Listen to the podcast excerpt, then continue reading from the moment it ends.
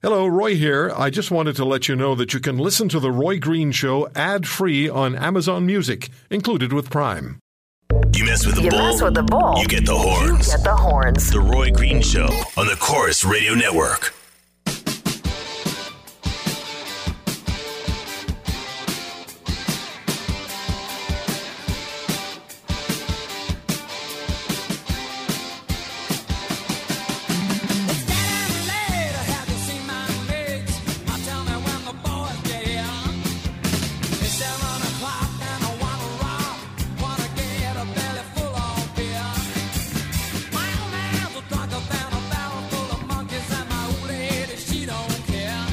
Want to listen to anything that we've aired? If you'd like to download it, just go to the Roy Green Show page on the website of the radio station you're listening to now, and uh, you'll find the podcast and you can download. Lots of response to my interview with David Milgaard. Just a tremendous amount of response. And, you know, even 25 years after David was released, to hear him explain and hear him talk about what he was forced to endure when it's obvious that some people knew he was innocent and still put him away. Just horrific. Could be anybody. So, uh, yeah, and uh, my, my interview with Kate Nicholson as well. Just go to the Roy Green Show page on uh, the website of the Corus radio station you're listening to now. Because everybody downloads what's coming up. Everybody downloads. Catherine Swift, workingcanadians.ca. Linda Leatherdale, independent business journalist, vice president of, um, what is it? Cambria. That's right, Cambria. What do they do? We are a quartz manufacturer, exporting around the world, Roy. How do you manufacture quartz? Well, we get it from Canada. Okay. We manufacture into this most beautiful product. Hey, this is not an infomercial, is it? Stop. Stop. Because one more word and we send you a bill. I know. But we are employing people, and we're privately, privately held, family owned. How about that? Okay.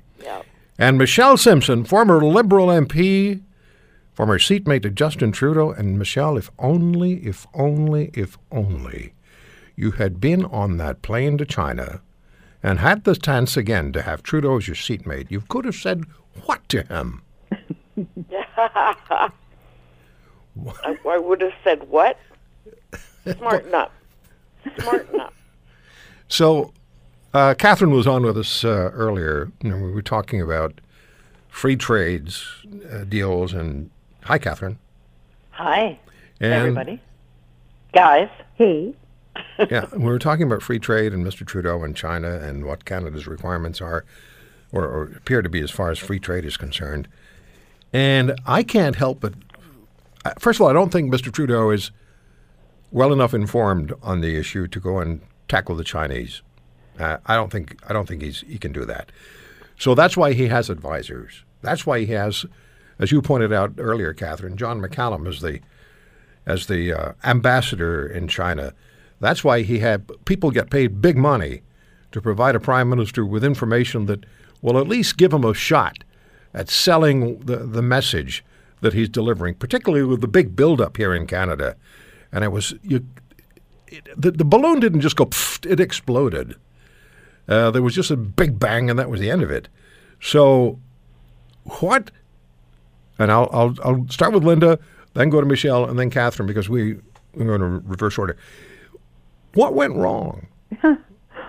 Well, should I say naive, or how would we word it? Um, Uh, you know, selfies don't work on this one.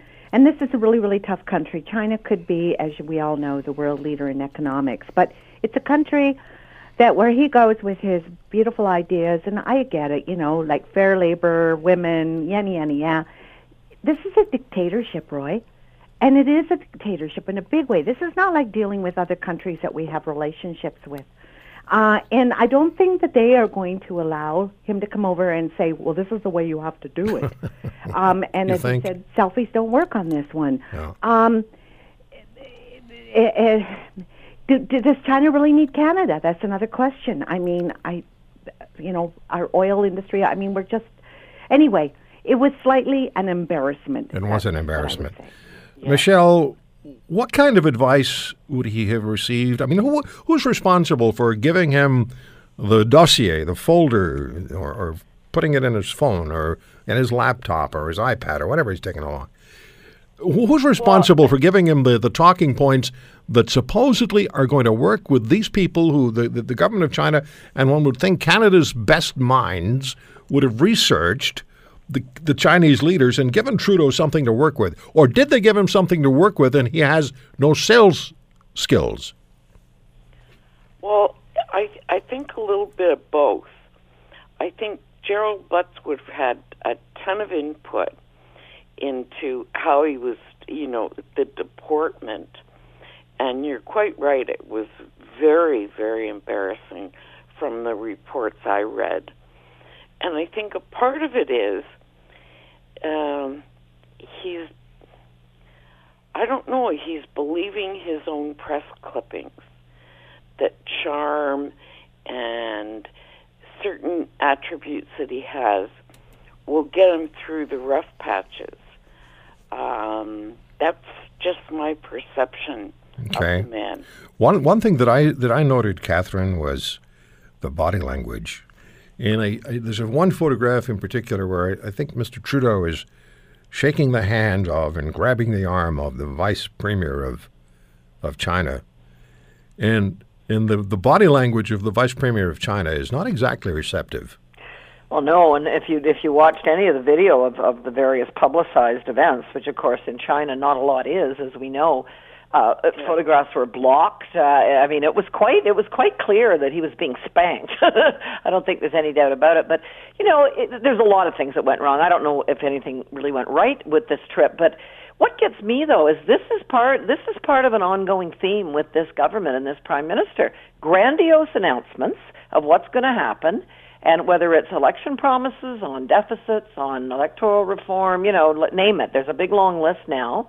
And then when the rubber hits the road and you actually have to do something, uh, everything eh, blows up in smoke. And and to me, frankly, within Canada, it's bad enough. I mean, electoral reform or whatever, not the end of the world. We're not going to implode. But I guess what I'd like to see is our elected representatives doing things that are right for the economy of this country and therefore the citizens of this country, not some lofty, you know, goals or ideals that they have.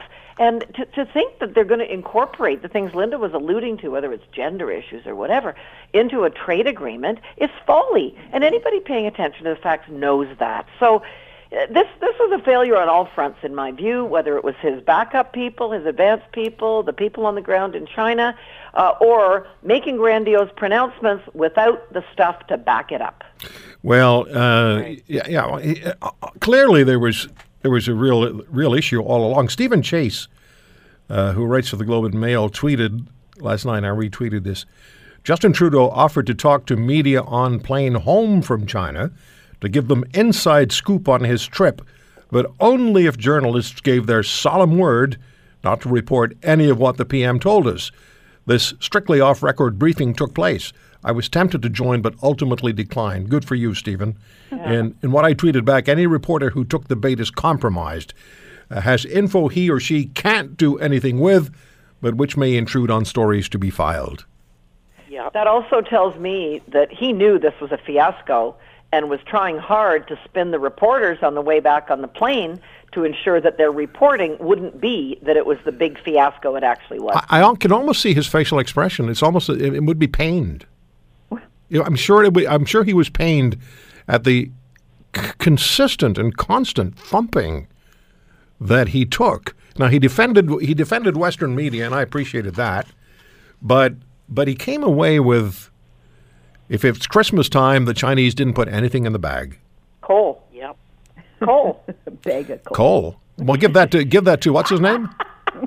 and the Chinese Give are that- no, give that- kinds of coal plant. give so that to- kind of makes sense. Give that to give that coal give the coal to Jerry Butts.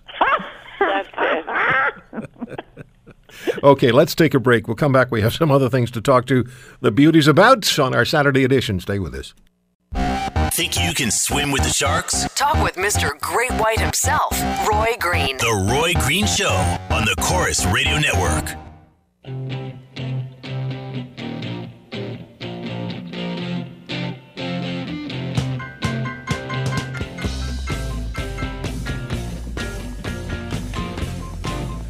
Beauties in the Beast segment on The Roy Green Show with uh, Catherine Swift, workingcanadians.ca.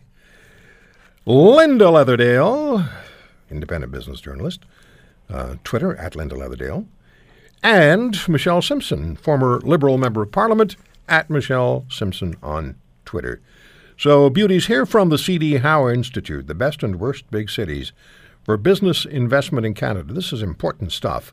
So let me just read a couple of lines. The best and worst major cities for business investment are identified in a new report from the C.D. Howe Institute. In busiest or business tax burdens in Canada's major cities, the 2017 report card, authors Adam Found and Peter Tomlinson compare business tax burdens in 10 Canadian cities, the largest in each province.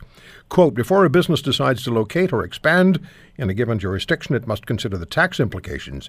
Heavy tax burdens drive investment away to other jurisdictions and with it the associated uh, economic benefits, said Found. The report finds the overall highest tax burden to be in St. John, Charlottetown, and Montreal, with Montreal having the most burdensome local taxes. As for the most competitive overall business tax environments, Saskatoon and Calgary still lead the way, but Calgary increasingly lags behind Saskatoon as Alberta's business tax environment deteriorates. So, where do we, uh, where do we, where, what do we do with this information? Uh, let's start with a business person, Ms. Swift. Well, The this- Economist. This, is not, uh, I guess, hot news. Oh, you know, stop it. CD Howe's been doing these reports for annually for quite a while now, and and I think they're very helpful. Uh, The things that strike me are Montreal, for example. The business tax burden is about sixty-five percent if you accumulate everything. I mean, come on, that's that's obscene. Uh, property taxes in every single municipal jurisdiction, even the good ones, tend to be three to five times higher than the comparable valued residential property, and that's simply because there aren't and there are more there are more residents that vote in a municipal election. Pure pure politics, not sensible economics. And what also strikes me is that the worst jurisdictions are the ones that get massive amounts of money from the rest of the country. So not only are they sucking in money from the more successful parts of the country, they're also taxing the pants off their own businesses. And maybe the two go together. They, you know, they clearly don't know how to run a government or they wouldn't be so wasteful. So, you know, it's unfortunate though because of course they're digging their own graves, aren't they? You know, they're just making sure they're going to stay in the have-not situation. Uh, Michelle, what's your assessment? I totally agree with Catherine. Uh, you know, it's a political issue, and they they handle it the way they have at their own peril. We need investment, business investment, and um, particularly, and I've always thought that some of the have-not areas, they're quite happy to remain that way. Because there's no because they disincentive because they can reach into somebody that way. else's pocket. Michelle? Yeah. Linda, what do you say? Well, I'm just going to say that uh, in terms of high taxes, come on. Um, you know, it's interesting Montreal's on that list, but let's look at Vancouver, where everything gets taxed, and then Toronto's not far behind that. Um, you know, I think that Hamilton has been a marvel, marvel municipality who has looked at trying to bring it back up and giving tax incentives to developers, et cetera, to come in and bring that city up. And Hamilton's done a great job. And I think that the more you tax, the less you attract in investment, the more innovative that you get, the better you are and for the citizens. Um, so I think it's a valuable report. Catherine's right. We've seen this many, many times. Um, but uh, come on, guys, look at ways of being able to boost businesses, not tax them. And let's not forget that our federal government is coming after a lot of these small business entrepreneurs with higher taxes. Now, I'm glad you mentioned Hamilton because, as you know, this is where this program originates at our CHML Corus radio station, where I worked uh, Monday to Friday for many years, and uh, we lamented regularly about the terrible challenges that the city faced. The eh, st- steel industry was getting moribund. It was uh, it was it was tottering, and uh, people were unemployed, and uh, the downtown was a disaster, and on and on it went. City Hall was populated by a council where they'd been around too long, and they had their own little fiefdoms, and all they cared about was protecting their fiefdoms. So that was the argument. I went away in 2007, right? I knew what property I knew what property values were, and I knew what the situation was when I left. So I come back in s- the summer of 2016, and I said, "What?" Yeah. I said, "What?" I, I, I- looked around. The whole place has has just changed, and where I could have bought a house for seventy thousand dollars in two thousand and six, it's about three hundred thousand now. Uh, if you want to buy a, if you want to get a, a you know a, a reasonable house in uh, in a nice part of the city, it's well forget a million. It's well beyond that. Uh, it, the, the the city has done a tremendous job of creating a better environment. Yep. So and and they've taken Exactly. you know and the steel Yeah, industry's hurt, but they found a way to come back. Yep. So and it shows worked it's with businesses. They But I think the, the point Michelle made, I think, bears repeating, which is that the have-not par- parts of the country, so-called have-not parts of the country, have no incentive to become haves because there is nothing. The, the way the policies are implemented, there is absolutely nothing incenting them. In fact, often the worse they get, the more money they get from the rest of Canada. And what kind of garbage policy is that? So when does that when does that flame burn out? Oh well, we we have to all go broke. Uh, we're we're a ways away from that yet, but I don't think we should ever think it can happen. Okay, but And- let me- let's let's face it. Back in the mid '90s, the reason that Chrétien and Martin suddenly started paying attention to deficits was we were looking at not being able to finance ourselves as Yeah. a country. Remember, we were called a you So- know so- a third world country by the Wall Street Journal. So we have we have we have two day. minutes. We have time. To sorry, Catherine. We have two minutes. So I just want to get this story, and it, it relates to what we're talking about. Uh, I was just looking at uh, CTV news yesterday. The median net worth of Canadian families rose to two hundred ninety-five thousand one hundred in 2016, a jump of nearly 15 percent from four years ago, mostly due to an increasing value of homes, according to Statistics Canada. So the net worth of Canadian families is on the rise, along with house values. So the individual who sees that and the individual who knows that the house value has gone up is going to say, hey, I'm in pretty good shape. yeah. But how, how much money do we owe? Trillion and a half? There you go. And we didn't counter into this. The latest numbers are showing home prices are falling in the Toronto and the GT area. Exactly. So, you know what? There's based on 2016. And you're right. You hit the nail on the head, Roy. Record, record debt, record mortgage debt. Um, perhaps a rise in interest rates. Well, we didn't see that, but that could happen. There's a number of things. So this is a nice, comfy, feel-good story, but it certainly isn't reality when you look at the whole picture. Okay, so I'm out of here. I'm out of here because as of next weekend, my show is going to originate in Shanghai. What?